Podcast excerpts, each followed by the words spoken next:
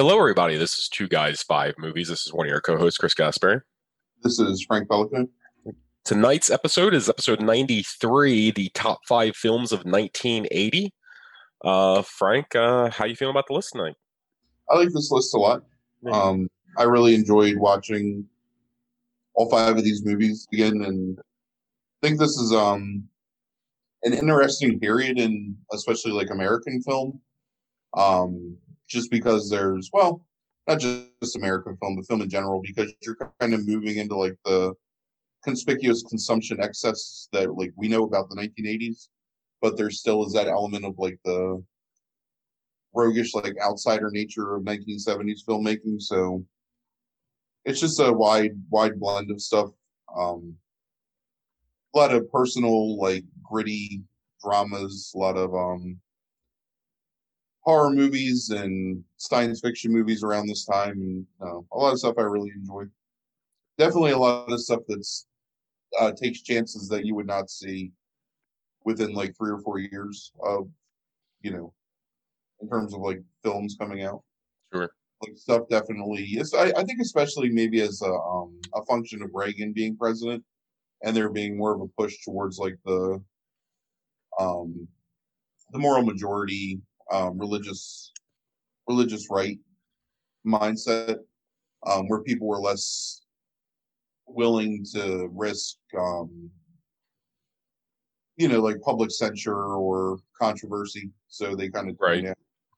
Well, yeah, sure. Especially they when, see a lot of nudity throughout the 80s in movies um it's a lot less you know it's a lot more like family friendly and blockbuster and appealing fare as opposed to you know for every wall street or whatever fucking broadcast news or whatever you know there's a bunch of well, you only see you only see you only see tits in the adult movies, though. I mean, really, I mean, eh, pg movies still had boobs in the 80s what did i watch the other day that had bosoms in it that i was surprised? I can't remember. I watched something that was definitely rated pg and i saw as a child and i was like oh my god where did these boobs come from? Hmm. i wish i could remember what it was. It really it caught me off guard though yeah honestly it was um still pretty commonplace until like the mid 90s to see nudity in pg-13 pretty pretty regular i remember Yeah. seeing doc doc hollywood in what is that 92 91 ninety, yeah, somewhere around there. That's in the I theater and being surprised at the um the female nudity in that that's pg-13 Yeah, I think Billy Madison. I think had some brief nudity in it. It's PG thirteen. That's ninety what three or 94? 94, I think. Um. Yeah, I don't know. I don't remember like you know things that are. Oh, actually, no. Did Howard the Duck was PG thirteen, right? It had it had Yeah. tits in it. Yeah, Yep. yeah, a lot of stuff if you really go back and yeah. When I think about it, yeah, you don't really think about it at the time because it was so prevalent everywhere and right. Maybe. especially yeah. you you and I as kids, like like I was watching everything from Oh, yeah. early. Right. So Yeah, same here. My mom to me, like in 1980 boobs- when I was seven years old, she was allowing me. I had a special note in the movie king computer that every like everybody that was new there was always incredulous about me running eight rated R movies, and I used to have to tell them look in their notes, like in the old like 80s computer system they had, green green text on like black screen like computer that system. MS DOS uh, Yeah. database software. Right, right. I um I I yeah, this is one I I've seen two of these movies before. Three of them I had not seen. Um That's interesting. so um but I, I always like these lists because a lot of times I haven't seen the movies on them. Um, so I Yeah. always get really excited, like especially if you're making them like the best of a year. I always get like excited to like watch these movies because um, this was a really, this was a really tough year too, because I mean, a lot of stuff we had already talked about, which kind of to me always disqualifies it. So if like a purely top five movies of this year might be a little would look a little different, maybe just Sure. because of that. But um, you know, when I go by things that, and I think that all five of these movies are deserving. Well, four of the five. The one is questionable, but it's there for specific reasons. Yeah. Um, but yeah, there's like a ton of good shit from this year. Well, Um, I'm I'm assuming The Shining would have been on this list if we had not already talked about it before, right? Yeah, Shining probably number one if Yeah. we hadn't talked about it. Yeah. Um, there's also Mad Max, which I didn't put on just because me that's better suited to a different list. I think. Right. I still kind of hold out hope that we'll do a first watch with um Bledsoe someday. Right. Mad- Um, Yeah. but, you know, like I, you, know how I feel about that movie. Yeah. I've talked about it shit, so many times on the podcast. Right. Um. And each time I say we'll have that conversation sometime. Right. Um, The Changeling we've talked about, and you know that's a pretty great movie. Mhm. Um, Episode number one, if everybody wants to go back and listen. yeah, yeah. That Elephant. Man's another one that we've talked about before in the Lynch episodes, episode two, right? Yep. Um, that's another one that would have been pretty high on the list. Empire Strikes Back is another one that would have been high on the list. I do not know what Um, episode that is, but yeah. Yeah, it's there. There's other stuff too that I really past like. Um, uh, like that aren't like good movies that are like personal favorites of mine. Like Flash Gordon came out in 1980. Mhm. Um, and I love that movie, even though it's like objectively not a great movie. Um, Kagemusha was 1980, and we talked about that before, so you can't talk about that again. Yeah, that's episode Um, number five, I believe, which is the Palme d'Or. Um, Oh, is it that episode? Yeah. Yep. Yep. But yeah, just um, pretty uh, pretty great year for um for film. Private Benjamin. I don't I I like Private Benjamin. Okay, it's I, whatever. I was trying to I was trying to pick one that um Your mom loves that movie. my is that it? Is that true? Then you know that, or is that was this Yeah. just a random insult? No, I don't know where your mom and I were talking about Private Benjamin one time, but um, What? it came up and she was talking about how much she really enjoys that movie. I can't remember why. That's really weird. Uh, my one of my favorite um Robert Altman movies is 1980, but it's another one that I just kind of feel weird putting on a list in um Popeye. Like I Mm. freaking love Popeye. It's it's it's one of those strange movies where I watched it as a really small kid. I think because my parents thought because it was Popeye that I would enjoy it. And not that it's like an adult movie really, but it's definitely not a movie for children. Right. Um but I I I love that movie. Like I love that movie when I was friggin' I don't know, like five years old. So So I do want to ask you about a couple of things, just because I don't think we'll ever talk about them, just because of how you personally feel about them. Um, so Raging Bull is an, like an Oscar-winning movie from this year. Like, how do you feel about Raging Bull? I think Raging Bull is one of those movies that's like Apocalypse Now for me, or maybe Raging Bull is a better like better analogy to maybe Deer Hunter for me. Mm, In one of those movies that people love that were adults during that time that I saw Right. when I was like a kind of a kid, and just they didn't do anything for me. Like, look, I think friggin' De Niro was amazing in Raging Bull, and I Mhm. understand the influence and the import of Raging Bull, but it's just not my movie. It's, it's like if I'm going to watch a Scorsese movie, it's not going to be that. You know what I mean? Right. And probably not that like five times over. So I don't know. I get it, and it, it's weird to not have it on this list, and it probably should be on this list. You know, if this list is being purely like objective of the best movies of this year, but it's not one of my favorite movies. So right. Uh, the other movie I would want to bring up to you uh, is Coal Miner's Daughter. yeah, I'm not. I'm just kind of impartial to that movie. Like again, like I get it, like the performances and everything, and I, it's it's been thirty, uh, not thirty, probably like in the neighborhood of twenty five years since I've seen Coal Miner's Daughter, or maybe more than that, maybe close to thirty at this point. Um, so I probably don't have a good frame of reference for it, but it's not like something where I've ever wanted to go back and just, I don't know. I had Like, a to, to I- me, Yeah. I, I equate coal miner's daughter with something like Kramer versus Kramer, mhm. where I understand that they're important, good movies, but like they just represent nothing that I care about. So Yeah, I I feel similarly, but I think Coal Miner's Daughter I feel better about than something like Kramer versus Kramer. But um, I I only do. I only asked that because do you remember my old coworker Robert? That I Yeah, uh-huh. about all the time. Yeah. Robert loved Coal Miner's Daughter and would take off anytime because he didn't pay for any extra channels. So anytime it aired, um, like on like whatever TBS or USA or some shit, he would like take Right. off. Only time he would ever take off work.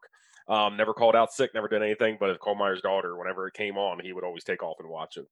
you Um, can afford a VCR.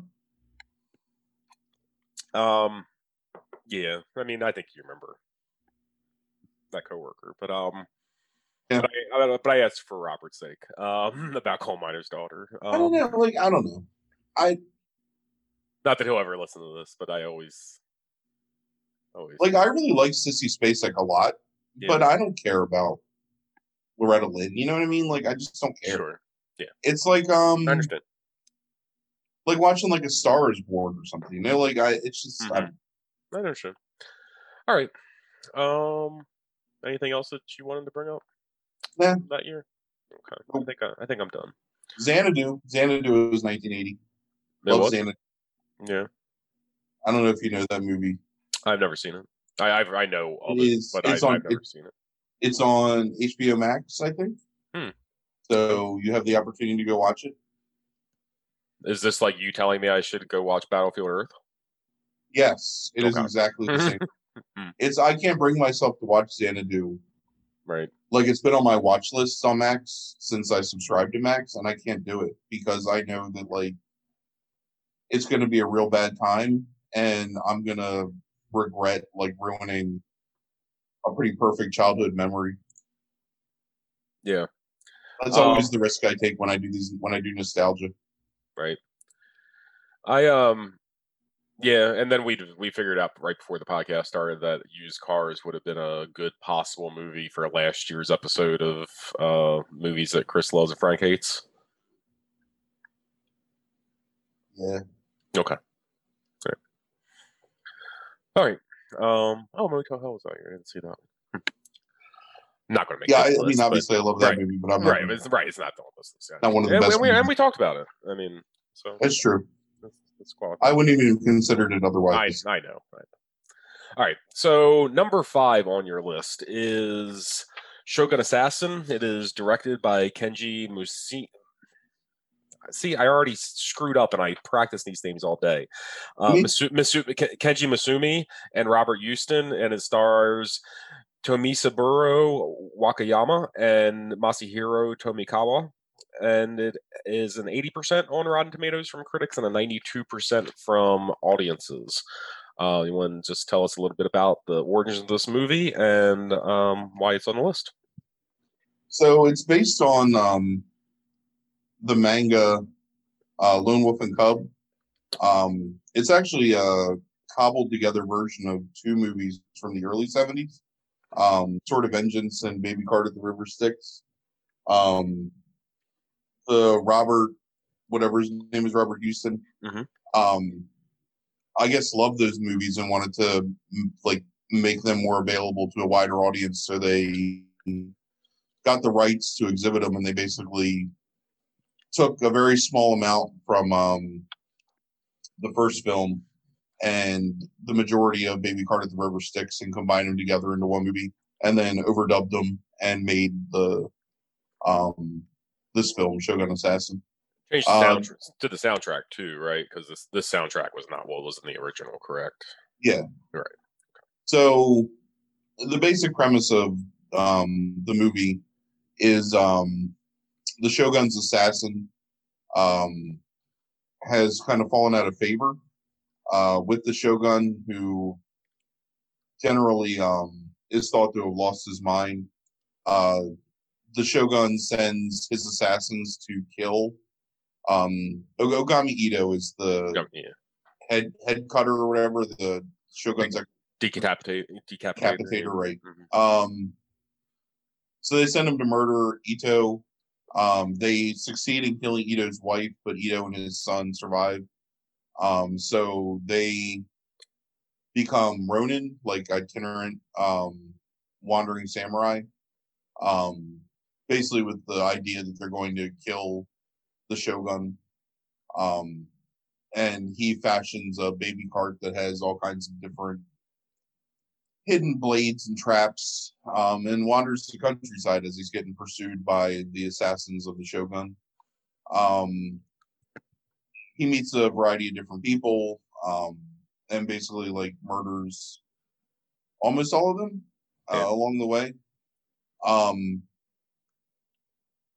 objectively speaking this is not like a great film but i think it's it's a lot of fun to watch. I really enjoy yeah. watching Shogun Assassin. This is probably the I don't know, like sixth or seventh time I've seen this movie.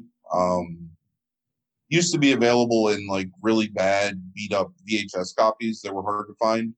Um, and then I think in like 03, maybe it got remastered and released on DVD. Um, along with the Lady Snowblood movies, there was a big that and like the Five Venoms. I, I, I suppose it was maybe something to do with like Wu Tang had something to do with it. Mm-hmm. Um, mm-hmm. This this is a movie that, from a hip hop perspective, in terms of like sampling, is super important because it um, absolutely is the basis of Liquid Swords, uh, the album. So a lot of the um, sample dialogue in that album comes from uh, this film directly.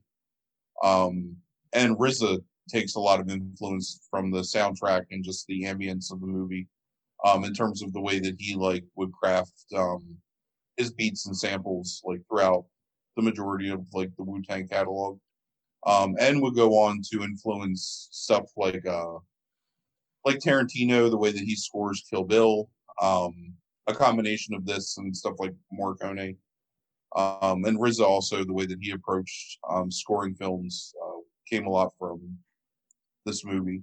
Um, I mean, it's a really there's some goofy dialogue translations to it, like most um, Asian import films from this time period. Uh, it was a pretty big business to just buy these Chinese and Japanese action films and overdub them and cut stuff out and basically cut them together. I mean, there's a lot of stuff that was cobbled together from different movies around this time. Um, Five Deadly Venoms, like all the Wu Tang Clan stuff, is uh, big examples of that. But out of all of them, this is one of my favorite examples, and just generally one of my favorite like guilty pleasure movies, maybe ever. Um, I don't know. I love the action in it. I love the ideas behind it. I think it's a really good because um, you and I have both read the manga series um, through yep. our friend Chuck, yep. uh, who bought them all like the individual like small, small yep. version. It's honestly, one, it's one of the greatest things I ever read. Yep make makes you wish that there was more of this. Yeah. Um, to tell that entire story, and I there there are other films I think that there are six of them, yeah, that have um Itto in them, but the only one that was released like this was Shogun Assassin. So, but again, like the Lady Snowblood stuff is really worth watching. The stuff's really good. Actually, maybe all six of them were released on DVD in the early 2000s. I I seem to think I, I, think I, I think I read that somewhere. Yeah. Um, but in terms of like what I remember the most, because I saw this when I was younger, and then repeatedly throughout my um adult years, uh, just a fun movie. Can't imagine that it was particularly like reviewed very well, if at all. No, I mean, uh, you mean at the time, yeah. or like, yeah, um, yeah, can can be reviewed it. I mean, so I think it was it was it was the New York Times was at least reviewing it. So, um, but uh, yeah, this is this is a fun movie. I love the soundtrack on this movie, and I love uh, the narration of this movie. The, the narration of this movie makes this movie to me because uh, it actually can be like kind of makes fun of it some and says that the boys like ends up being so understated that it makes the movie a comedy unintentionally. Um, which I guess I could see that point, but I think he's just being an asshole by saying that. I don't think it does that personally. I think if you're a cynic, like it does that. I I think there's that. I don't know what the word. I, I don't want to call it racist, but that like misapprehension of Asian filmmaking mm-hmm. that people kind of mocked when we were young. Um, right like the the really quick running and the hmm um over exaggerated sound effects of like attacks and sword on sword and you know fist on body and um I mean I can see like how somebody that whatever I don't know that I've ever looked at it as being like a comedy, but I guess I could see like at the time period how someone could look at it like that maybe. I think we've maybe come a long way since then. So Yeah, I do too. But do you think Dave Kehr liked this movie? I can't imagine. I don't think Dave Kehr's ever liked anything fun. Uh, he says I just looked this up. I, I, I had no idea. Um, with all the exposition and nuance eliminated, the film becomes a pure elemental conflict. It suggests a Roadrunner cartoon populated by hordes of anonymous extras, all spouting great fountains of orange day-glow blood as severed limbs fly everywhere. The original direction by Misumi, Misumi shows heavy influence of Sergio Leone. It's full of booming close-ups and lyrical decapitations filmed against the setting sun. Overall, an amazing cross-cultural artifact. That's about as good as you can get out of Kehr, I think, for a movie like this. Yeah, that's surprising. Yeah, it's weird. Um, I would expect him to be a lot more cynical. Right, me too. Um, yeah, I'm surprised by that. Canby doesn't surprise me being cynical, but um, so yeah, I. Although Canby does say he, he says the photography, like he he, it seems like both of them are saying the same thing that like the original direction of it they really like a lot. Um, it's more of the newer elements that have been added in that they they question a little bit. Um, just Kehr's more positive about it. Yeah, so uh, this is only the second time I've ever seen this. Um, I really enjoyed watching it again. Uh, Brandy watched it with me because she had never seen it, but it seemed Hmm. like it seemed like one of those cultural artifacts, as Kehr talked about, that somebody should see. And um, yeah, we didn't really talk about it at all, so I don't know what that means. Usually, she'll like say something like um, about it, and, and we didn't really. Uh, she didn't really say anything, so. Um, I know she was really taken aback at first until like the full extent of the scene was exposed. The scene where he starts ripping the woman's dress off Right. of her. Um and I could see her get visibly uncomfortable during that scene. And then it's she still didn't like her guard didn't go down even after like it's it's it's revealed that he's just trying to get her the wet clothes off over to pull her to him to keep her, Right. keep her warm. Um, her her guard still didn't go down after that. It was kind of like a derisive like. um, so, but yeah, that scene was a little uncomfortable watching it again. I had actually forgotten about it. I mean, this is a culture that had hmm a superhero series that was about a guy that raped women who did bad things. So I don't know. That's Right. probably Sure. not that it's like there's you know not to excuse degrees of bad taste, but there's Sure. far worse like bad Yes, taste there is. Yeah. from the 1970s from Japan. So yeah, No, absolutely.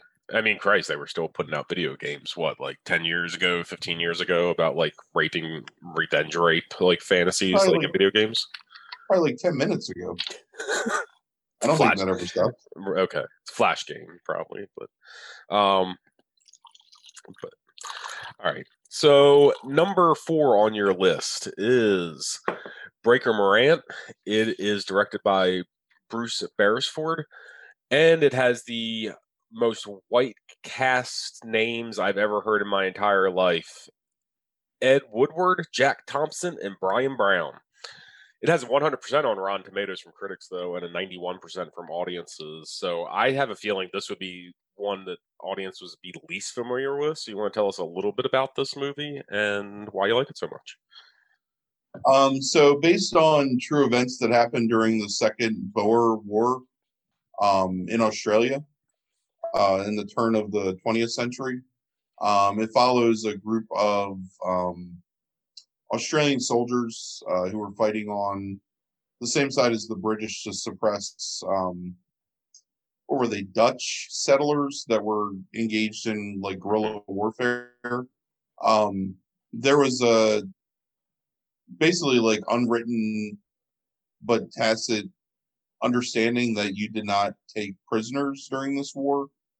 Um, so the story follows the court martial trial of uh, Harry Morant, um, James something, and Daniel something. I can't remember their names. Um, who were three, two officers and an enlisted man that were accused of basically murdering prisoners of war.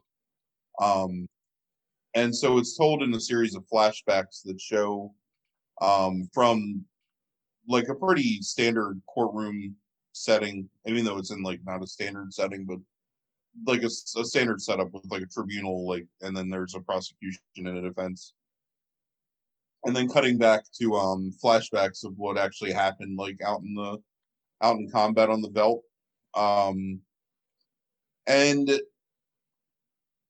doesn't necessarily pull any punches as to whether or not these men are guilty of doing this but more or less is a question of kind of the nuremberg defense which is if you were following orders during wartime can you be considered a criminal Right. if what you did following orders was particularly heinous or inhumane. um, uh, Harry Morant, Breaker Morant, uh, called Breaker because he was a, I guess like an expert horse breaker in addition to like being a amateur poet and well-read man of man of letters. Um, was a colonel, I think, in um, whatever they're called the the infantry. Um, their commander was killed, his unit. And as a measure of revenge, they rounded up the people that they felt were responsible for the murder of their commander and then executed them, basically. Um, they're also responsible for executing a number of innocent civilians and uh, um, preacher. Um, they don't really show the innocent civilians part; they show the preacher part. Um, Bruce Beresford made this movie in, I guess, sort of an attempt to show the true story of the trial. Um, a lot of Australians have a great deal of like national pride apparently towards this case, um, and see Breaker Morant and his co-defendants as national heroes. Um, but there's other sides of history that don't look at it so kindly. Um, they really do look at him as being like a murderer and um, you know, people that were committing like crimes and not even like acts of war. Um, it's a pretty compelling story. Uh, I think it does a good job of humanizing everyone. Um, Yeah. and doesn't necessarily take the side of the men on trial. Um, it, it, it skews that way a little bit, I think, but it also presents enough information where if you're, you know, whatever, like you have the ability to reason for yourself whether or not their um, ultimate deaths at the at firing squad, um, Harry Morant and uh, James are justified. Um, really well filmed. Like I love, I love the look of actual film stock in open settings like this. Um, like these rolling hills, but everything looks like you know dirty and whatever. It's it's very it's a very gritty, like realistic portrayal, I think, of like what war was like at that time period before automatic weapons. Um, I don't know, it's just a really good movie. I think it does a great job of taking something that can be really boring, which is like courtroom drama, and makes it interesting and um pretty compelling to watch and like you're really drawn in by the end as to whether or not these guys are gonna, you know, basically like get away, and you're kind of rooting for them a little bit. Um, even though ultimately they were murderers and they murdered these people. Um, when in reality they should have followed like actual war, you know, the whatever the protocol of like the British Army and taking these people prisoner and had them brought in, Right. stand trial. Um, I really don't know much about the Boer War. Uh, like there's a decent amount of I mean, like reading uh, like comics and the music I listened to in the '90s, there were references sometimes to that time period, especially because there was like a lot of Irish conscripts, I guess, that got sent Yeah. to fight in the Boer War. Um, but I didn't really know much about it until I started reading about it now, like watching Breaker Morant. You know, and I'd seen Breaker Morant before, but I guess that never really crossed my mind to like look it up. Um, but I really enjoyed it, and you know, I think it's a movie that really stands up well. Um, again, I think it's a pretty compelling look at the idea of the Nuremberg defense and um, what's allowable in regards to someone committing like war crimes or you know what you can accept a human being being able to do um during the course of like a war situation that's actually a really great line during the defense's closing statements where he says that you know you can't try this like a civilian trial because these men are not civilians and civilian law can't be applied to what happens to people on the field of battle and that's a really interesting um Yeah. you know question like is that true like Yeah. you send people to risk their lives and die and fight and when they do it Well, right. We train people to be murderers, and then we criticize them when they murder. right yeah can you hold them to that same standard so it's a it's Right. a pretty um Sure. Pretty messy moral moral uh, dilemma and i think the movie does a really good job of framing it in a um a poetic and uh succinct way Yeah. No, agreed. I'd never heard this movie before. I'd never seen this movie before. Um, I think I started watching it in the afternoon or something like that. Like, you know, honestly, uh, if I'm being honest, like it's like, oh, I'm just going to get through this movie this afternoon, and you know, and I was like drawn in like immediately. Um, I thought it was a really engaging movie. I thought it was, uh, you know, solid performances all the way around. I thought it was, like you said, an interesting philosophical question, like done it in kind of this nice, nice, neat way. Um, uh, with just strong writing, decent, like pretty good direction, and um, you know, a, a pretty well paced movie overall. And uh, yeah, I was I was really happy with the movie. I thought it was good, um, solid movie. Um, it made me look him up. I Beresford. I I didn't know, yeah. yeah I, I I didn't know who he was like um because I, I did I just didn't know I knew who he was because um I think he remains kind of like in those other movies that I know him from he doesn't like he's not flashy you know he's just Yeah. a very solid competent director who doesn't necessarily put his touch to me on anything um now that I've looked him up and like know who he is a little bit better um and uh yeah, I think the only actor that really becomes like popular out of this, like years down the road, is like Bryan Brown becomes like ga- gains a lot of notoriety as a character actor, particularly in Britain. Um, you know, years later, so I recognized him, even though he's pretty young here. Uh, yeah, I I don't have any complaints about the movie. It was just a really solid movie. Um, I know that it won pretty much everything in Australia that year in their like film awards. It was Um, nominated for a bunch of Academy Awards too. Right. Uh, but yeah, and uh, I I also looked up the Boer War. I, I had looked it up um like 15 years ago and done some research only because of the Iceman Cometh, Right. because two of them are veterans of the uh, I think the same war, right? This is the second, right? Yeah, the second. Um, yeah, the second. because this was 290 uh 1902, right? Yeah, okay, yeah. I thought so. So this is 1889, 18, 1898 to 1902 or something like that. Yeah, yeah. Um, so yeah, I done a little bit. I ended up going back and like looking at it too, just so I understood the context like a little bit more. But yeah, it's an interesting movie. Um, the only like criticism, the, the seriously, the most serious criticism I can find in this movie out of audiences, um, was still this very well reasoned, rational criticism, which from Richard H on Rotten Tomatoes. Uh, said it is a sufficiently engaging, if not particularly intellectual, movie a piece too drenched in the melodrama at certain times to surprise anyone now. that was the harshest criticism I could find. Yeah. So There, maybe I, there's apparently um, a decent amount of people from South Africa that are highly critical of it because they view it as kind of a almost exoneration of Morant Hmm. and his um, compatriots. Um, I guess that's where the Boers, like, in, in originally came from. Mhm. Was they were South African immigrants, maybe okay. to Australia. Yeah. Um, Yeah, that's true. That's right. I- yeah. I I ordered a book from Amazon. Uh, I tried to look up some reviews of like books about it. Hmm. Um, just I felt like I'd be interested in reading it. So we'll see how long that sits in my pile without being read uh, when it gets here on Thursday. But right. But yeah, so um, he ends up going on to direct um, a number of like fairly well known movies, I think. Right? Driving um, Daisy. I mean, that's his biggest, right? Um, but yeah. uh, her alibi. Uh, her alibi, right? And I, although I'll tell you, I think what his best movie is besides this is Tender Mercies. Do you know that movie? I knew that movie.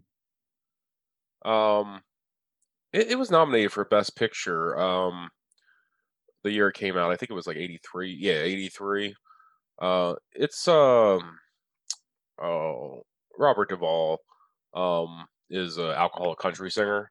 Um, I only know this movie also. This is the Robert episode, also because of my former coworker Robert, who just like he loved the, that Loretta Lynn movie, also loved this movie about this like alcoholic country singer, um, played by Robert Duvall, and I ended up watching Tender Mercies because of that because he like loved it so much, and Tender, it's a really good movie. Like, um, I, I actually do think you would like it. Probably, it's um oh. him, him, Betty Buckley, Wilford Brimley, and Ellen Barkin um, are all in it. Um, but it's um, yeah, it's it's it's it's a good movie. Like it's a slightly more countryfied. I don't know. There's like like five easy pieces vibes to it a little bit, but it's not as good as five easy pieces. Like it's, but it's a it's it's a good movie. Um, but again, you wouldn't even know he. I didn't even know he directed that because, like I said, like he's so he's so he, he's he's not a flashy director. You know, he doesn't have signatures like our famous ones that we always talk about, like Scorsese or you know, like right. people like that. Um, you know, but yeah, no, it's he's he's a competent director. Um, um, he knows how to like piece together like a, a movie uh, really well, and I thought so here too. Uh, oh, I've seen that Mr. Johnson movie too. I think for some reason I don't know why. That has something to do with school. Yeah, I remember that one too. That's on Criterion, I think. Um, yeah, good movie. Um, yeah, any final thoughts on it? Mm, no. Okay. Uh, all right. So number three on your list is Altered States, directed by Ken Russell. It stars William Hurt, Blair Brown and Bob Balaban. Has an 84% from critics on Rotten Tomatoes and a 71% from audiences. You want to tell us a little bit about the movie and why you have it number three? Uh, William Hurt plays a uh, scientist whose main focus is um, basically researching human consciousness through senses and sensory altering experiences like sensory deprivation and drugs. Um, he's considered to basically be a genius. Uh, he marries this woman who's also like top of her field, and they have a couple of kids. But as their relationship is deteriorating, he goes to Mexico to find this indigenous tribe that apparently, um, I guess, are experts on like trans transcendental experiences through the consumption of like substances. Uh, so he basically goes on sort of a walkabout in Mexico and meets this tribe that shows him this thing called the first flower um, that lets him sort of like leave his body and experience I don't know what you would call it, like a reality altering experience. Um, so he brings it back and continues to do more and more drastic experimentation with it um, eventually regressing himself to a point of, for a large portion of the movie, like an eight man kind of, um, like a pre, what would you call that? Pre Neanderthal yeah. like version of himself. Mm-hmm. Um, and eventually regressing even further into like a gelatinous blob of energy. Um, until he's over time like brought back into grounded reality by his wife um,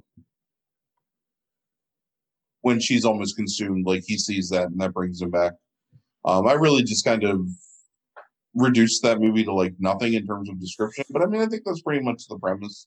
Right. Um, it's Yeah. more or less a study of like how far this man is driven to like what what extremes someone can be driven to go to in pursuit of knowledge and personal enlightenment. Mhm.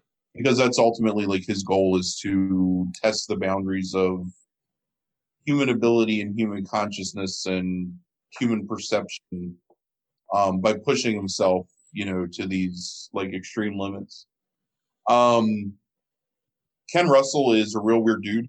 Um he loves like shocking and interesting visual um iconography which he does a number of times in this movie um in very like surreal and almost occult almost like lovecraftian like dream sequences kind of. Mhm.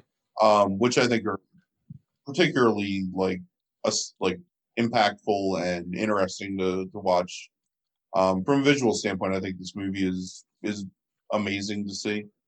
Um with the limitations of the time in terms of like special effects and stuff but still like the the things that russell like creates like the images and stuff are really impressive. Um and buoyed by uh what i consider to be one of the better performances by her, um playing that very limited slice of like human existence that that he can portray effectively if that makes sense. Like he's a weird weird guy as an actor where i don't know that he's got a huge amount of range but like when you get him in that slim range that represents him Mhm. with slightly aloof moderately condescending Yeah. out of touch with human existence but still interested by it Yeah. The smoke. Like the smoke. yeah. That smoke version. Right. Yeah. Right. When he plays that, like he's pretty much perfect at it. And I think that's him in this role Right. here. Um, as this guy that, you know, doesn't even realize what he's doing is necessarily immoral or unethical or potentially harmful to the people around them because the pursuit of knowledge is more important than anything else. Um as much of a horror movie as it is a science fiction movie as it is a philosophical movie in a lot of ways. Um, it's pretty difficult, I think, to fully like capture what it is in terms of a genre. Um, but still pretty effective. You know, forty years later, um, I think still important and interesting to watch. Um, maybe a little hokey in the grand scheme of things because obviously, like with virtual reality and just the way that we can alter our own perceptions every day um, through the use of technology and how mind altering drugs have kind of become like the norm in terms of controlling people's like thoughts and psychoses and whatever. Like it's maybe a little, I don't know, pedestrian. Like to think about stuff like sensory deprivation, but I still think it's effective, and I think that Hurt's performance like elevates it even more so. Yeah. Balaban's really good in it too. Yeah. Hmm. Um, yeah, I don't know. Yeah. I. I I had never seen Alter States before. Like I, I I have heard you talk about it. I like read its name a couple times, but I had never seen it because I'm not particularly somebody who goes out and seeks out body horror. Right. Um, but uh, you know, I thought I, I thought this was good. I I liked it. I actually find that I actually like body horror more than I ever thought. Like through this podcast, um, honestly, like I tend to like a lot of those movies that um yeah, are part of that genre. it's it's really got to be done right. Sure. Like when we when we talk about stuff, that's be you know stuff that I gen- generally have a lot of affection for, and like I'm not a huge fan of some kind of body horror, but like you know, I think when it's done well, I think it can be really effective, and I think the idea of like So, so just real quick, just a quick list, just to run this down. Like, society does it in a comedic way enough that it's gross but funny, kind of too. yeah, uh, Um, what's the Stuart Gordon movie? Reanimator. No, although that has body horror. Oh, um, uh, From Beyond. yeah, like I think that's done in like that kind of um Lovecraftian way that makes Right. it like truly like horrifying and gross, but like Yeah. you feel you actually feel the horror of it. So I think it works in that way. I Yeah. al- I always love The Fly, like uh, Cronenberg's The Fly, like for that like body horror elements, even down to like not him turning into the thing, which I think is still effective and gross, but also like just like little shit like the arm breaking and all that kind of Right. stuff, which is like the image that re- that I remember from that movie. Um, what else have we done body horror? Like it's like I just find that I, there's this pattern now that I actually like. Videodrome. Right. Yep. I like. I yeah, mean, all the all, all the Cronenberg stuff we've talked about in in essence is body horror. sure. The Brood, um, Rabid, uh, Scanners. I mean, like all Right. that stuff has some Yeah, element of right. body horror to it. Right. Um, Scanners maybe the least, but that still has the explosion of someone's head from the inside out. Sure. the psychic powers. Um, yeah, like I don't. So I watched Cabin Fever recently, which to me is like one of the more modern examples of body horror, The one and I from thought it was okay. like five, six years ago. No, no, no, the original one, the Eli Roth one from like. Oh, okay, gotcha. Okay, yeah, I haven't seen that since it came out. Yeah, Um, it's better than than I remembered it being. Like I thought it was a better movie than my initial estimation was of it. Whatever, like twenty years ago. Um, I don't really like body horror for like gross out effect. Like I don't, I don't like it when it's. I like it when there's a purpose behind it. Like when it's meant to be. I don't know. It's telling a story, or it's sure, sure. Yeah, whatever. Like There- there- there's there- a yeah, there's a reason for it. Yeah, like like Tetsuo body horror to me is the best kind of example because it's so weird and hyper stylized. You know, but it's a condemnation of man's dependency on technology and unliving things to exist. right. So it makes sense. Yeah. Um like I like that. Yeah. There's a series of I and think, so, I think society does the exact same thing. Sure, in a yeah. in a more American way. Right. Sure. Um, there's a series of movies, and I think we briefly talked about them that we will never talk about unless we talk about movies that Frank is absolutely disgusted by. Um, called the Guinea Pig series Hold on, in Japan. Right. Um, let me let me write down that down in the notes real quick. Uh, s- go ahead. I'm sorry. um, there's a series called uh, Guinea Pig. It's Japanese, so it's like usually the most abjectly awful torture porn, and they're not very well filmed or anything, but like they're just absolutely disgusting. Uh, to the point where they were banned. I think not not really banned. Like that's kind of apocryphal, but um, they were definitely hard to find in certain countries and not really well known because of how gruesome and graphic they are. But they're all body horror and like they're not very good. You know, there's nothing interesting about them. There's one with a guy that can't die. Like he finds out that he, like whatever, like he, no matter what bodily harm is inflicted on him, he still continues to live. And he does stuff like pull his guts out and throw them at people to attack them and shit. And it's just, it's, it's just Yeah. Right. Right. Right. So that's the kind of stuff. Understood. Where, like, yeah. But uh, yeah, I I find that a lot of body horror actually has an intellectual or symbolic element to the uh, the entire thing, much like we've talked Sure. about with you know Videodrome and Tetsuo and Society, and like there's actual meanings behind it. And I felt the same way here that there's actually like deep philosophical like questions that are being asked under the surface of this. Um, Yeah, agreed. um, I um, there's a movie that came out recently. Uh, I can't remember what it's called, but it's about a woman who's compulsively eats Swallow. swallow. Yeah, I, I, have, I, have, I have it. I have it saved to watch on um Prime right now because uh, John Waters recommended it. Oh, okay. So Well, fuck me then. I don't know. Uh, sorry, I thought I was gonna tell you about something. Um, Sorry. right. What, what that? What is that line? seeing- What is that drive run line from? Um. Uh, I shot my wad. I, I I blew my wad on a dry run. in a manner of s- Right, in a manner of speaking. Right. Um, right. I don't know. I I I think it looks like it could be pretty good. Um, I'm interested in seeing that, and that's like that may, makes me really uncomfortable. Like in the trailers when she's putting like um, I. Yeah. Uh thumbtacks in her mouth and stuff. Ugh, oh no! really I I don't know anything about this movie. I just know that I uh, John Waters recommended it, and that it's about a woman who swallows inanimate objects. I have not seen a trailer. I don't know shit. Oh, it's um, it's it's uncomfortable. Yeah, I texted Bledsoe. About, I, I actually didn't tell you about it because it feels like something that would make you extremely uncomfortable to me. Yeah, but I really want to watch it because it looks like it's it looks really smart and it's it's beautifully filmed. Like the the trailer is fucking gorgeous for this movie, and it I don't know. Like I feel like I'm just gonna watch it just to see. Um, that'll be a week that we're off the podcast. We we don't have podcast movies to watch all. And I'm like I have a couple movies ahead on the quick gauge. I'll probably watch it. hmm There's actually that. There's a movie called Relics. Um, and she dies tomorrow. I think it's called. That's my tri- trifecta of things I want to watch. Where's Relics at? Uh, you have to pay for it. It's on Prime. Mm, It's um I thought. it was- Alzheimer's horror movie. yeah, yeah, yeah. I know. I, I've actually read about it, like just because it was up for twenty dollars for so long. But um, It's ten now. yeah. I, I I'm thought- waiting. Yeah, I thought it was up for free somewhere now. No, you can't rent it either. You can only buy it, which is really weird.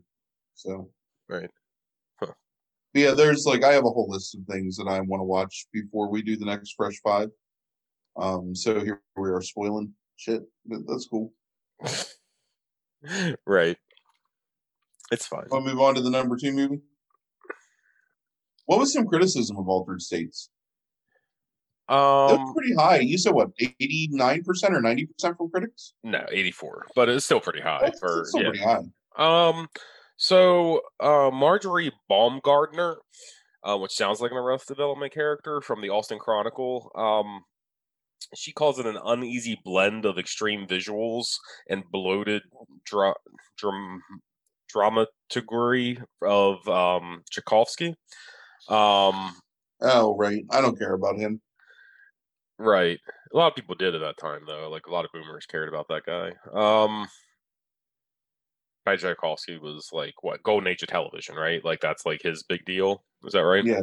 Yeah. I think- Um, I don't know what the fuck he worked on. Like I know he wrote Network, um, which he's really famous for. Like I, but I, I think like his like big thing where like he gained notoriety was um the golden age of television, which is why Network is such a big deal. Um, in some ways, is because he was part of that Right. scene. Um, so there, there's you know, there's that kind of stuff, you know, which is I think just people kind of like a you know, freaking out over the idea of the visuals and stuff like that. Um, in more kind of like uh things that like maybe um who was it? Pauline Kael said that um uh, that it was a grotesquely inspired combination of Russell with his showbiz Catholic glitz mysticism and Chayefsky with his showbiz Jewish ponderousness that results in an aggressively silly picture that isn't really enjoyable. Um, which is a really nice way of saying, I think, almost the same thing as Baumgarten was trying to say Right. um but uh yeah so i mean i i can see where like some people are turned off almost by like the what she calls the ponderousness of the movie at times um i can see where people are really just turned off by like him as even though he's not a traditional protagonist as a protagonist not, not a hero but a protagonist i can see where people are turned off by him um potentially because he's a douche Right.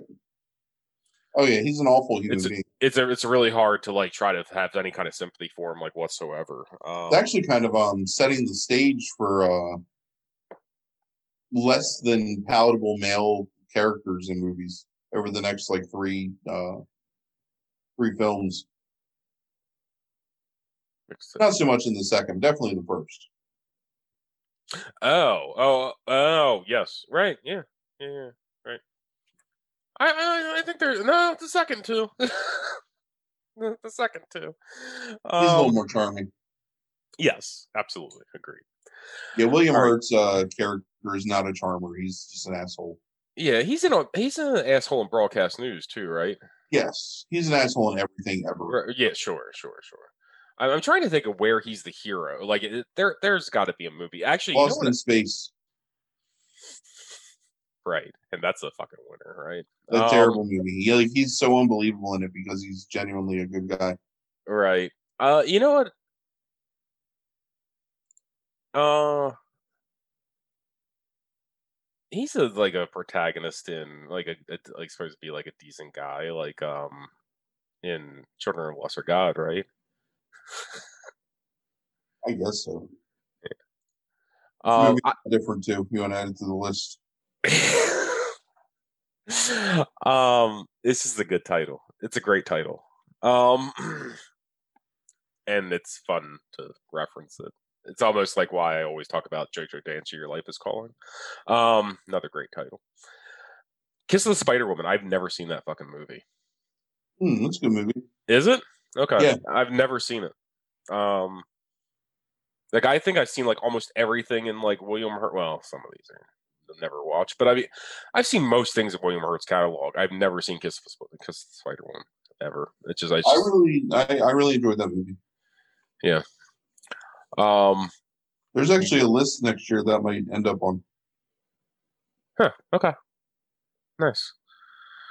Um. All right. So number two on your list is um Lewis Malley's Atlantic City. Stars Burt Lancaster, Susan Sarandon, Kate Reid, and Michael Piccolo. Has a 100% from audiences and a 77% from. Uh, sorry, 100% from critics and 77% from audiences.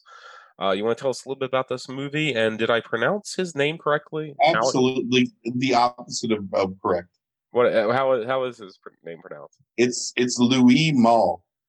Oh, he's French. Yeah. Oh, okay, gotcha. Louis Louis Malle. Uh huh. Oh, okay. I, I I just assumed he was like Italian or something like that. So he was. No, he's he's I, I believe I believe he's French. gotcha. Okay. He's some some European shit. Okay. So Louis Uh, Mallet Louis Mall. Mall. Mall. Okay. Like like Martin Mall. That's Mall. This is Mall. Mall. Malle. Mall. Um, somebody's name is Mall, right? Richard Moll. Richard Moll. Richard Moll, Yeah. There we go. It's like Right. just like Richard Moll Right.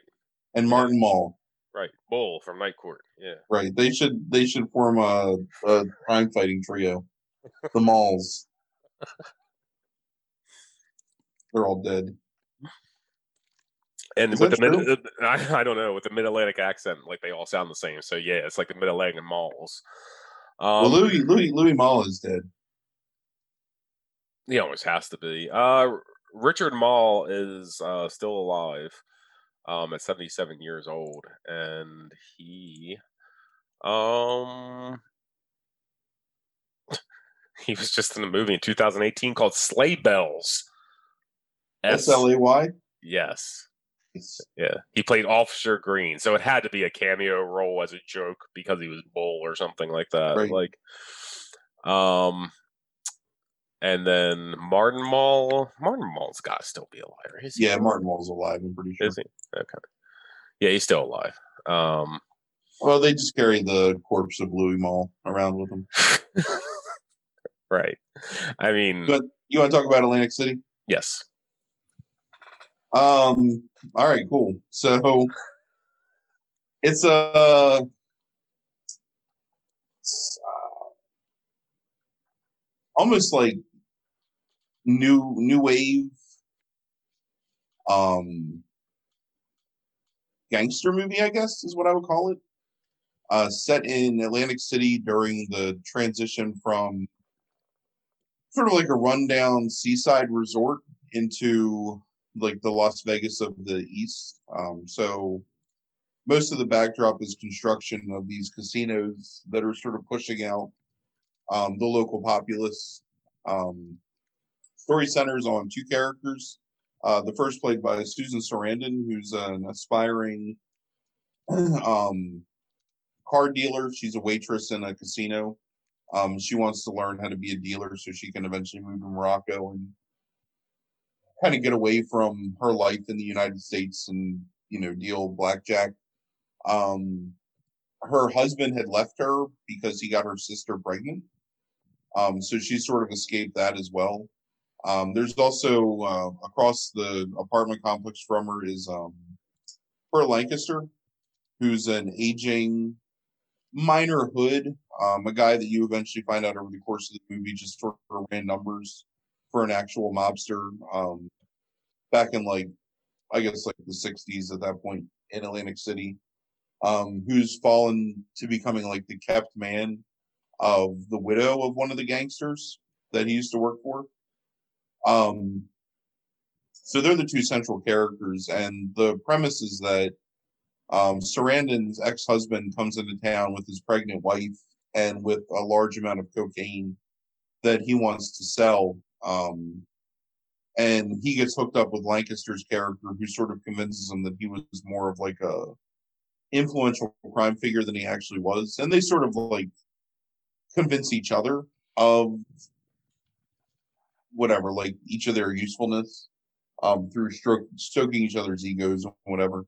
Uh, but the the husband ends up getting murdered by the gangsters that the cocaine was originally stolen from in Philadelphia, in a particularly um, action-packed and brutal like scene um, where he mm-hmm. gets caught on a car car elevator um, and stabbed to death with like an ice pick. Like it's really intimate, intimately awful. Like to watch that man die. Yeah. Um, Lancaster takes that as his in to kind of flirt with Sarandon because he's sort of pine. He's like creepily watched her across the way. Um, he uses his money and the appearance of like his importance to kind of, and she's very credulous, like very trusting. Like you can see her throughout the movie, kind of like gravitating towards older men that have like some knowledge because she wants to be smarter than what she thinks she is. Um, Lancaster's the scumbag. I mean, aside from being like a minor crook who runs numbers, he's also like just freely sleeping with the widow and also with Susan Sarandon and eventually um you know they they he ends up shooting and killing the um, crooks that are after the cocaine they devise a plot to run away together to miami but she ends up kind of like walking out on him and taking the money. And he goes back to the um the widow that he takes care of and they sort of she kind of admits like uh respect for him and they're together at the end um walking arm in arm. So i guess kind of a sort of happy ending like even though it's right. grimy movie in a lot yeah. of ways. Yeah. Um really amazing performances by both sarandon and lancaster um but also in the big characters like the minor characters in this movie are fantastic um the guy that plays the the mobster that Lancaster's currently working for is really good. Um, the guy that plays her ex husband is really good. Um, the woman that plays the widowed gangster wife is really good in this movie. It's just very, very naturalistic, very well realized. Um, Louis Malle has like a really good eye for. I don't know. It almost feel, feels like an extension of something like um I don't know, like French Connection or Mm. um I don't know, Mean Streets or something, but in a much more toned down, uh realistic slice of life kind of way. Like Well, it feels it feel Sarandon- it feels like something like you what you just mentioned, but updated to the seventies. right. That's what it feels like. I mean, Susan Sarandon's working at a you know a seafood buffet. Right.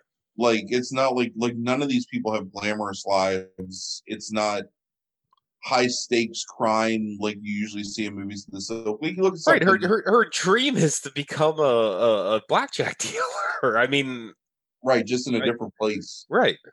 Um, she doesn't need to be rich or anything. She just wants to learn French a little bit and go to Monaco. Right. Um, I mean, so an, an interesting like comparison point to this movie, I think, in a lot of ways, is uh, Hard Eight, because Hard Eight is this movie, but Mhm. with that hard boiled like gangster eye to it. hmm Um, and it's interesting because I really think that if you look at um Paul Thomas Anderson and his influences, I think you see a lot of people like like Louis Malle, but also like Cassavetes and just like these filmmakers of the the seventies, Antonioni, you know, like these people from this time, and that he's like the extension of that. And it's just interesting that like his first movie, I think, was really kind of hmm almost an homage to like this story in a way um you know with these lower class people but his is told in a much more noirish aspect where this movie is not noir at all it's really Right. just you know Yeah. like if you take the crime out of this movie i think it's still an interesting believable movie about people on the fringe of society like interacting with each other and kind Sure. of coming to terms with their own failings in humanity and Yeah, yeah. the the crime element just adds like that extra I don't know, like like motivating narrative or whatever to the movie. But um really well filmed, really like the the script is really fantastic. The performances are amazing. Um it's just it's it's a beautiful movie and it's a pretty I hate the word pretty. It's it's a very um very important movie to me. Like it's one of my favorite movies from when I was younger and I've watched it a few times. Um in the interim, um, really made me fall in love with Louis Malle at the time. Um, even though his last movie is terrible. Uh, damages. It's not terrible. It's just not great. Um, but yeah, so definitely worth watching. Yeah, I agree. I Free for the- Frank. It was free. It was free for me too.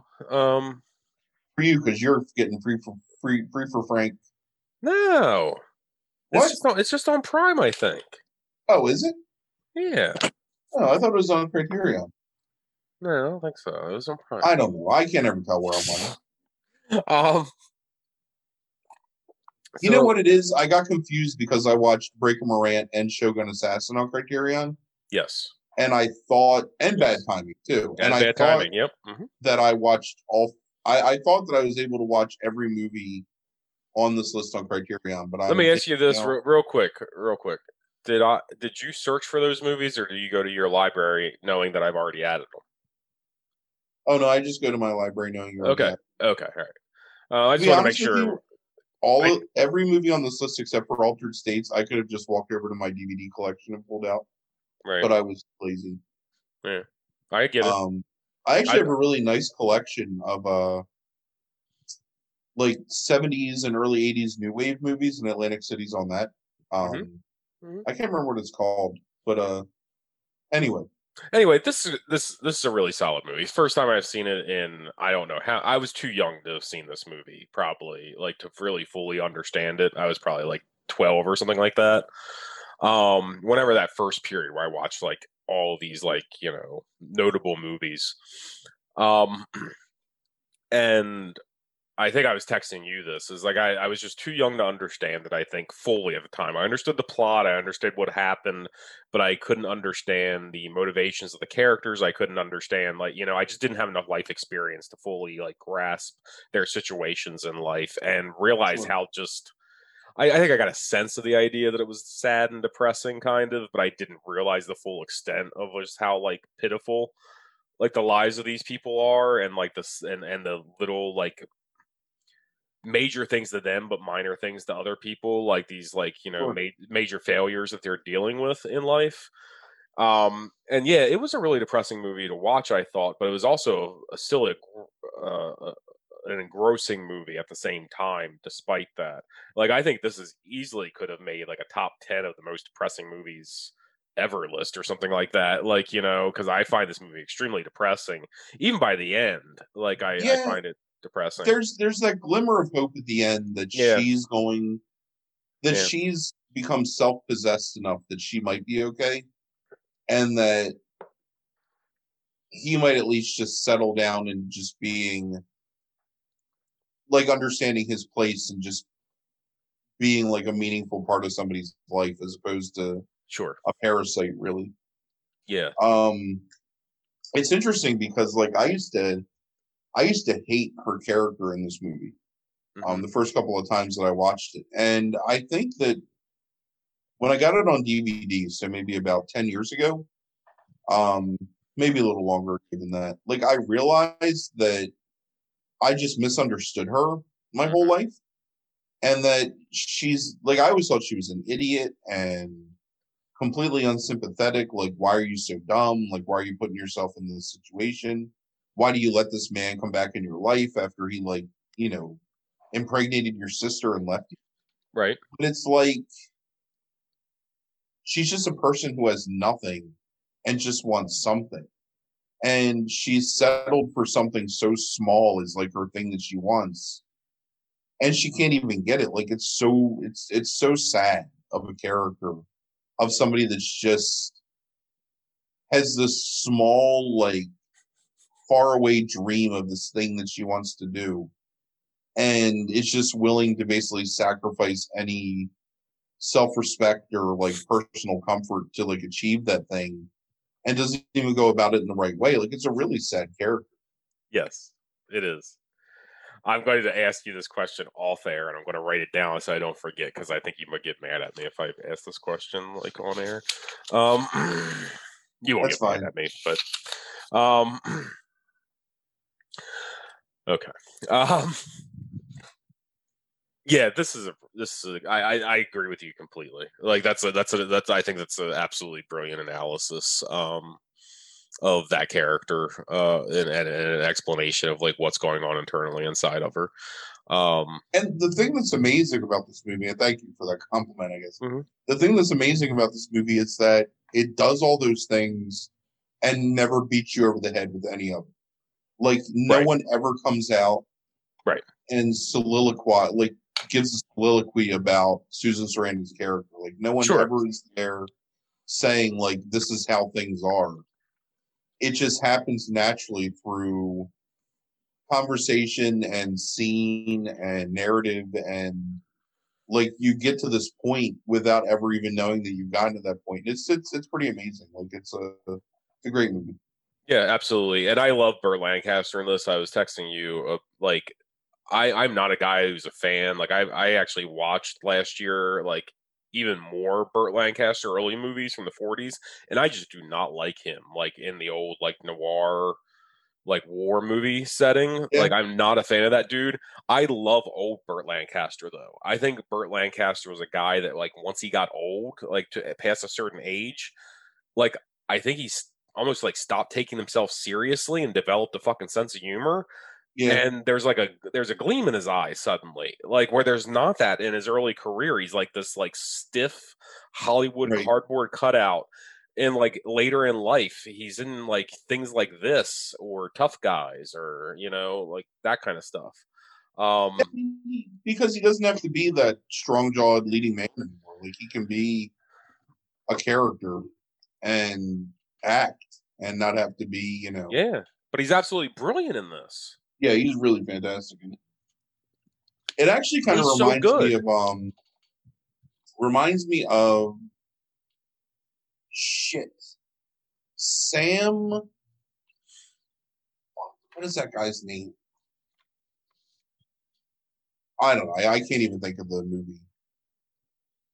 I, I'll I'll try and think of it, and we'll talk about it off air. But it, it it's Yeah. really like the, I think like the blueprint for a lot of other character driven performances, especially in the '90s of like those, like older men, almost you know like like um what's his name Ed Ha- or uh Slum Slums of Beverly Hills, uh-huh like a guy like that, like Right. this uh-huh like aging, you know, Yeah.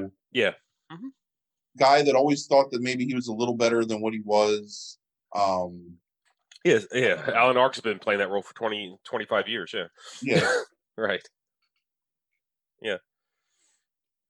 So um this movie had a 100% from critics so i i delved into the 77% um you know which um besides altered states uh oh no that's not that's not true.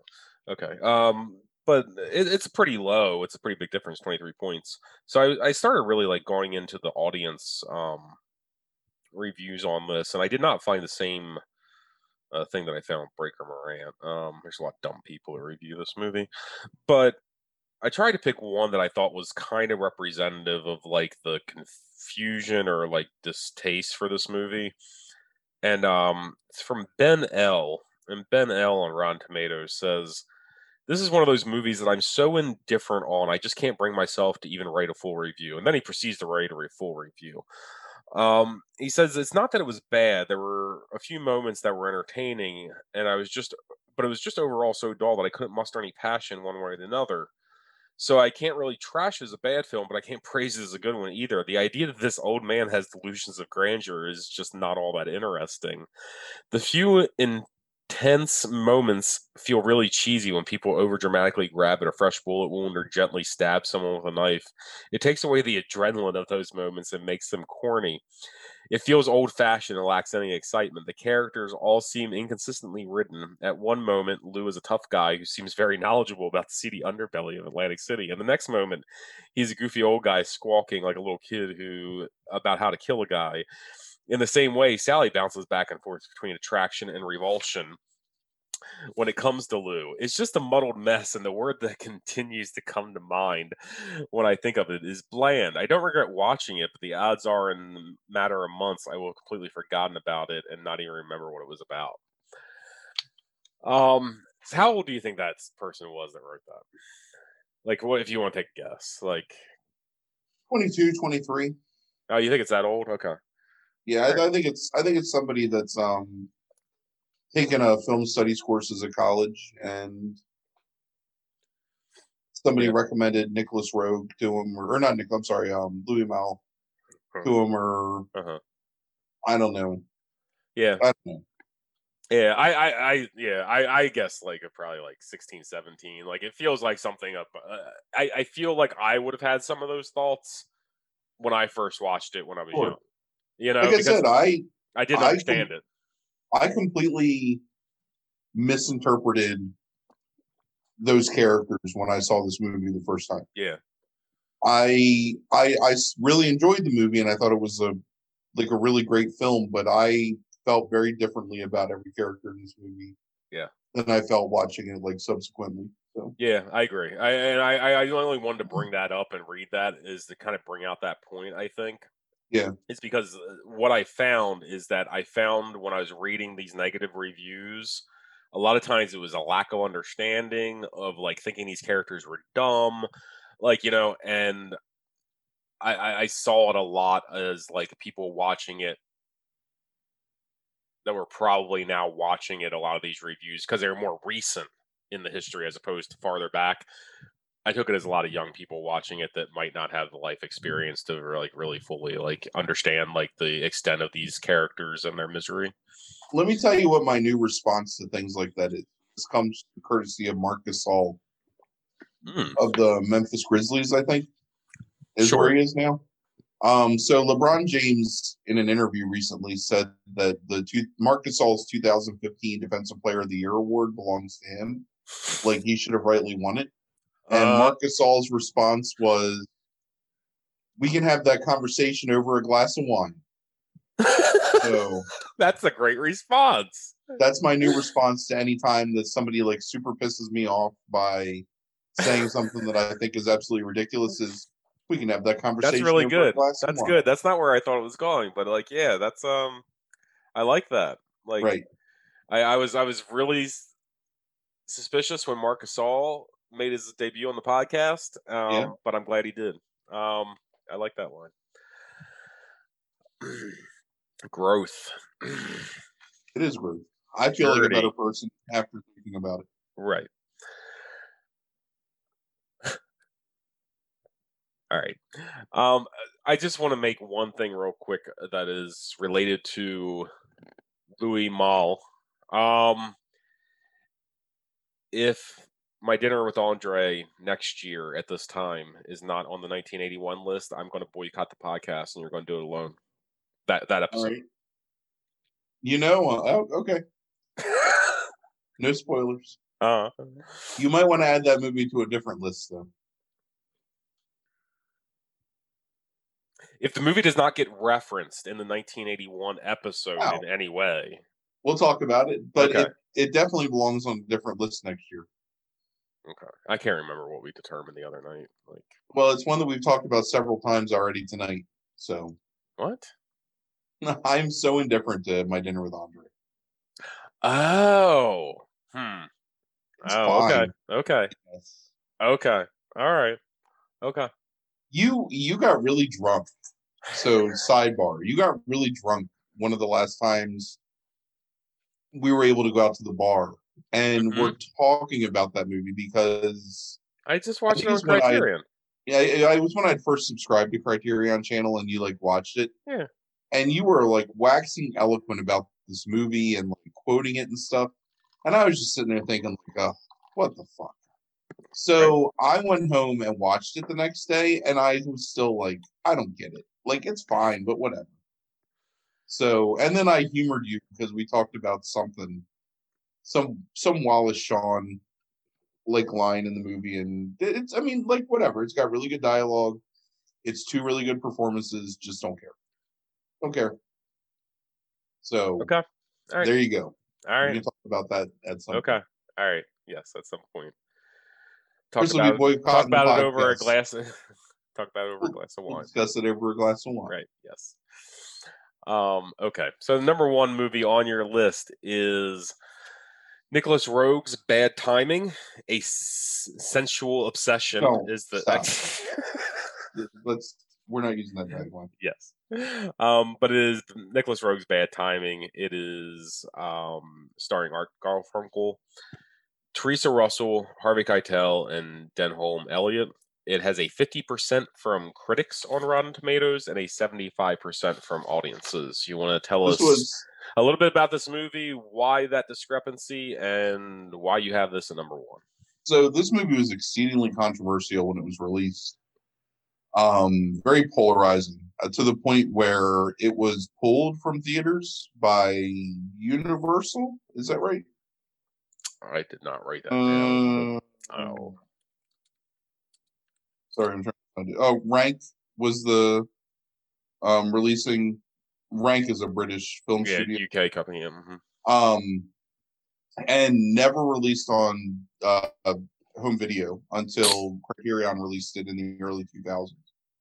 Um, one of the movies that I had always wanted to see by Roeg, um, and when had never because I I love Nicolas Roeg, especially like 70s Nicolas Roeg. Right. Um, so super excited when this movie came out. It is one of the darkest looks at human relationships and one of the least flattering portrayals of personal satisfaction over the good of someone's fellow man i guess um I kind so- of a revel Yeah, Go ahead. Go ahead. No, go ahead. revelatory performances by both garfunkel and uh, theresa russell um Yes. Theresa Russell, who will go on to star in Nicolas Roeg's next film. Um, uh, Art Garfunkel, who had been in Catch 22 and Carnal Knowledge up to this point, because obviously was, you know, a pretty famous uh, musician. Um, but completely playing against type, both in terms of like the characters he had played before and just in general, like how you view Art Garfunkel. You know what I mean? Just like, Sure. Goofy, frizzy haired, you know, folk singer basically. And he plays a psychoanalyst um, living in Vienna. Uh, the movie, so first of all, the movie's told in a series of unreliable narrator flashbacks, kind of, um, to basically the night that Theresa Russell's character died um, of a drug overdose uh, and then what um, Art Garfunkel's character's involvement in that overdose was, and you come to find that they had a very destructive. Um, I wouldn't even call it codependent. I would call it parasitic relationship, where Garfunkel, who even though he's portrayed as a pretty um, savvy psychoanalyst, like identifies this weakness of addiction in this woman and takes advantage of that to have a sexual relationship with her. Yes. Um, and you can argue that she's it's like symbiotic in the sense that she's kind of getting what she wants from him, but he's definitely taking advantage of somebody that as a doctor he should be helping. Um, which makes him just an absolutely despicable character. Yeah. Um, there's also a subplot that involves uh, the police kind of following Garfunkel's character around to try and determine whether or not he's culpable in the death of this woman, like whether it was, um, even if it was like manslaughter or like accidental death, like if he had some responsibility. And you come to find out by the end of the movie that he had sex with her while she was unconscious, um, instead of you know getting her to a hospital, which basically directly led to her death. Um, he is an absolutely unredeemable character in this movie.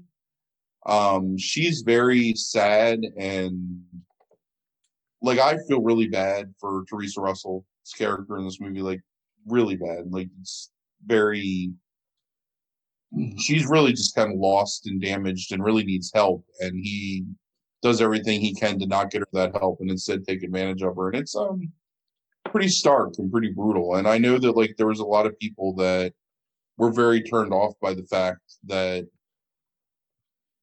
there's just nothing good there you know what i mean like it's Right. not um because it's told because it's told in flashback and, and Roeg is very um you know i mean don't look now which is probably probably his masterpiece maybe Mhm. better performance but pr- pr- probably don't look now is, is his best movie um is told almost in flash forward because it's a movie about precognition and the Right. future and it's you know like has some occult trappings and this movie is the opposite it's about consequence and um culpability and uh, you know responsibility so i i i think like as like a companion piece to that almost like it's just as powerful and like looking at you know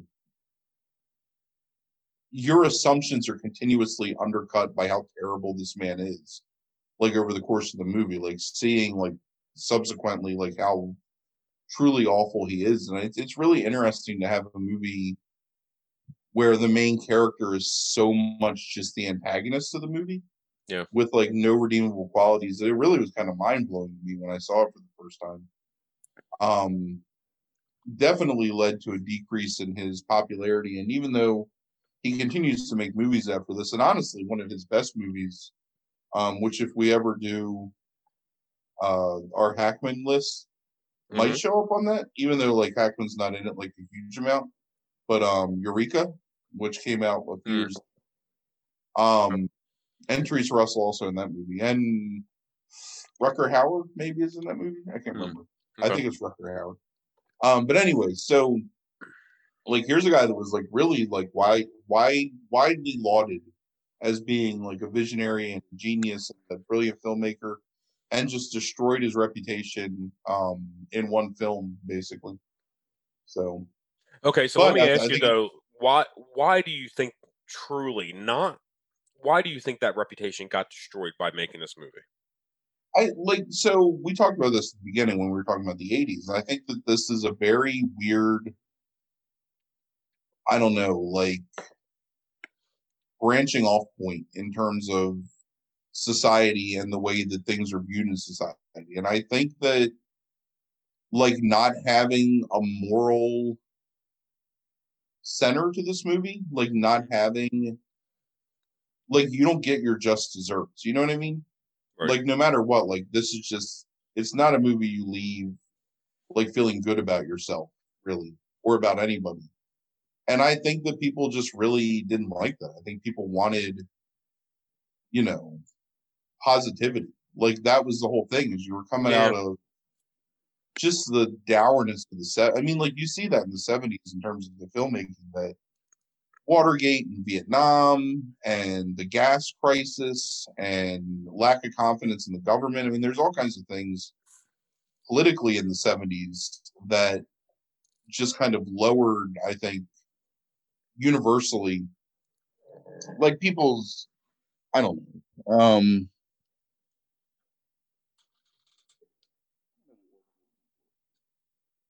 like people want to feel good about stuff.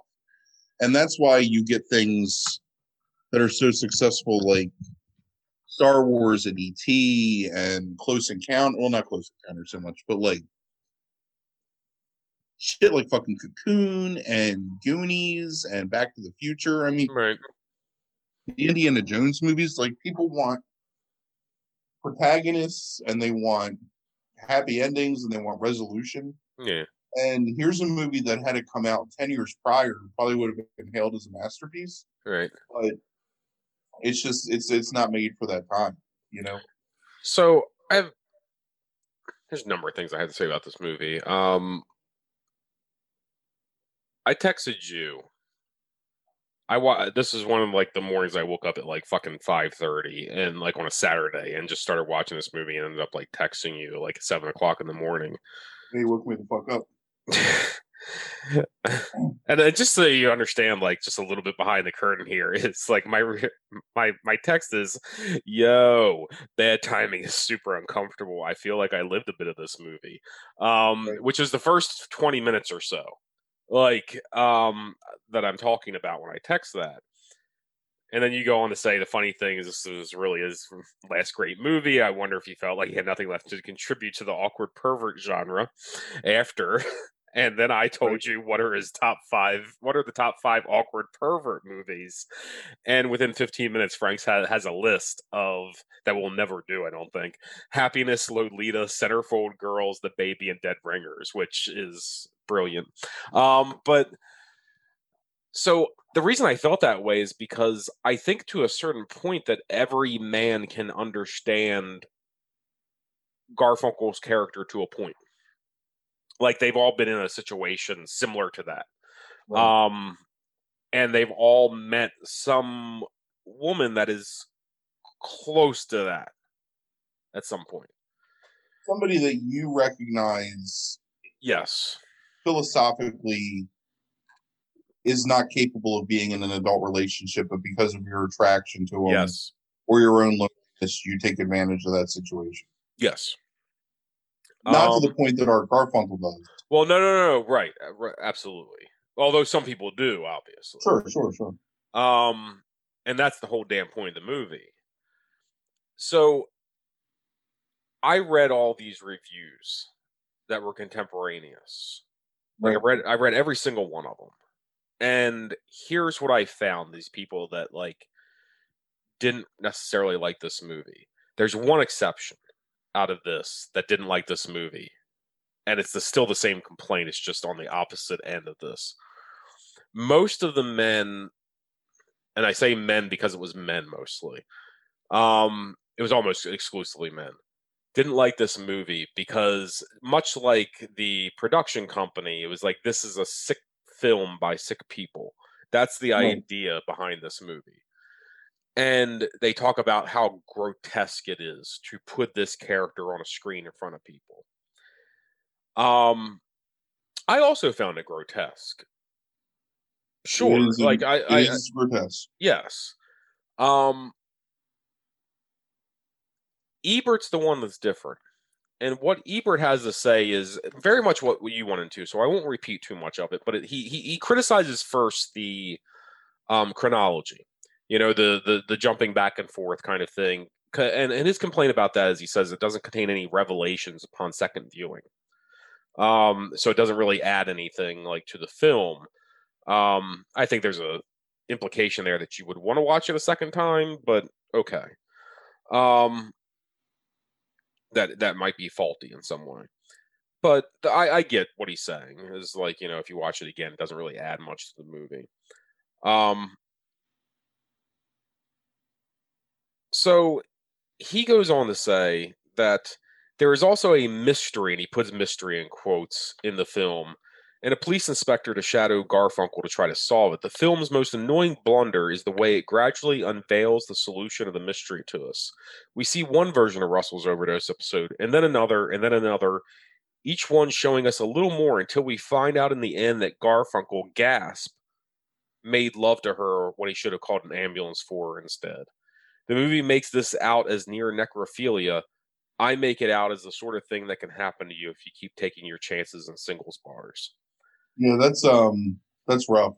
Now, if you take away the moralistic aspects of that like statement because he likes to moralize sometimes.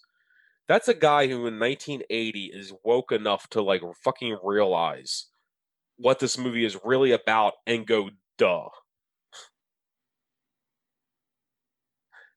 I don't think he's on the opposite end of the spectrum of those other reviewers that I read that are trying to somehow virtue signal their like how gross and sick it is. It's gross and sick to a lot of those guys because they fucking recognize themselves in it.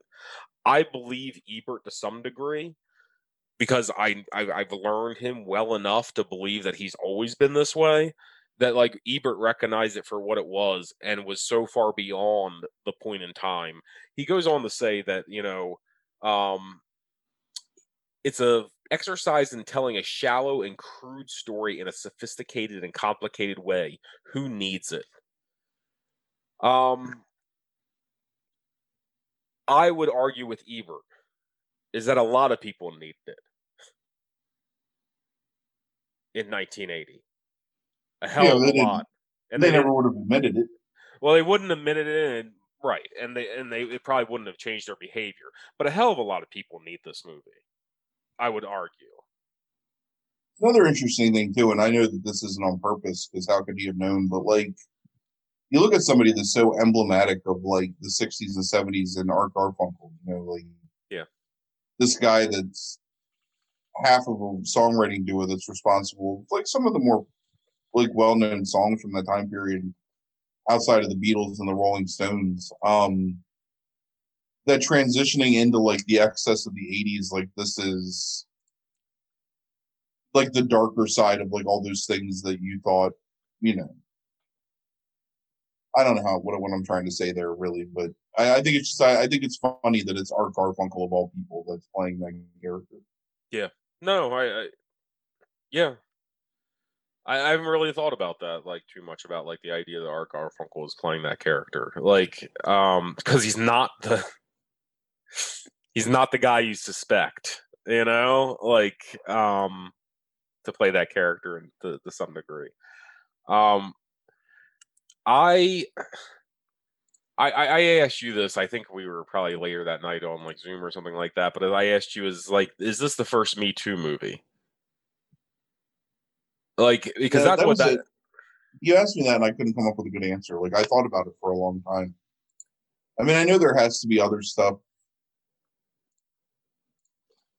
that comes before that. Like, I, there's something. Yeah, now you mentioned a number of movies to me when I asked you that, like in terms of subplots and stuff like that. Right. Like, but I was like, the, this whole movie is designed, um, with that in mind. Like that's Right. what this movie is about. Um, and like it seems like some critics like don't want to admit that, like whatsoever. Um, Sure. is like that's what this is about. But it's like the uh oh damn it who is the black woman, woman artist um at the end of the, nina simone isn't it that's uh, Mm, yeah. same old story Yep. you you do not end that damn movie with that song same old story if that's not the intent of this movie is to just sit there and say like yes this is this is exactly what a male can turn into this is what happens and the idea that critics like will actually like sit there and say that's not the case like you know that that's not what this movie is about it's just this like sick imagination and try to pass it off as something that's not real that doesn't exist is um even more abhorrent probably than this movie is Right. um Agreed. and like this movie is extremely important like it's not a fun movie it's not a comfortable movie like whatsoever but this movie is extremely important and the fact that it has 50% i get that it's controversial but i think it's controversial for probably all the wrong reasons um and i would much like some other movies that i never want to watch again in my life which you're going to force me to do here in the next Mm. week or so um yeah i think i would urge everybody to watch this movie at least once and just deal with it like just deal with the story and deal with like having to like feel what you feel watching this because i think it's that important I agree with that. I mean, I've definitely watched it several times. I don't know, on purpose. I guess. right yeah this yeah i think i've matured a little bit in age like a little bit to where it's like it's not as hard for me to rewatch things like that i said at one point that i would never watch again because i said that about henry and like it's disturbed me just as much um i don't know if it disturbed me anymore um henry portrait of a serial killer but i always said i would never watch that again because of how gross it made me feel but it still made me feel really gross um but yeah i could probably watch this again if i had to but i wouldn't watch it probably any more than one more time in my life. Um, if I and and honestly, I probably won't. like it, it, it burned that kind of it burned itself into me in that way. Like when I watched it, like Nicolas Roeg is um he's a pretty tough guy to watch, to be honest with you. Like his movies are not they're definitely they're aggressive in how they make you view them, I guess. Like they don't give you any easy outs. Like his best movies.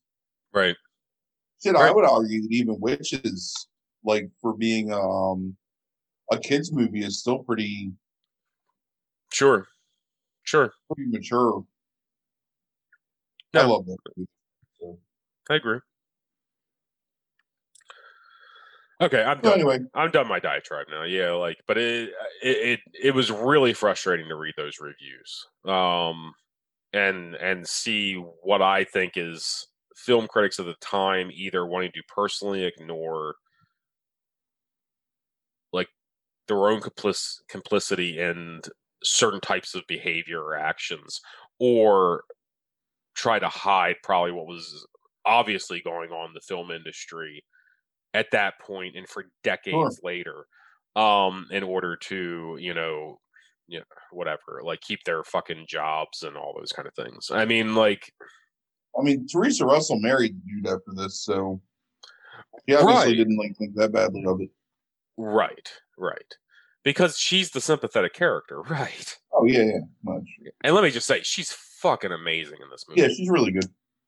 amazing a, it's an amazing performance. yeah i've never and this was her first right No, she's been acting for a little bit. was this her first leading role or something like that Mm, maybe. i think that's what it was I, I think I, I think I read some like- Criterion notes that said that was her first leading or something like that. that might be true. She was in a movie called like Tycoon or The Air or something. I don't know, whatever, in like the mid Mhm. 70s, 76 or something. And then Tycoon in '76 sounds really familiar to me. Yeah, Is it something like that. it's like an she's old Leonard Bald memory. She's in a couple movies between. um Let me look her up. The last Tycoon, Yeah, sorry. but yeah, right. Yeah, this was yeah. Uh, yeah, there's a movie was Straight Time. I'm Eli not- Kazan. Yeah, and she was in it. Yeah, Oh, it's Dustin Hoffman movie.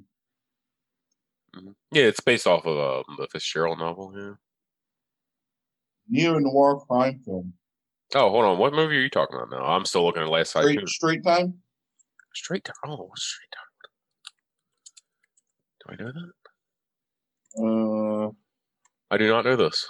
Gary Busey, young Gary Gary Busey. Busey in it. Harry Dean Stanton. M. Emmet Walsh. Kathy Damn. Bates. Pretty good What the cast. fuck? Yeah, I kind of want to watch this movie now. I know, right? Where's this thing at? Um,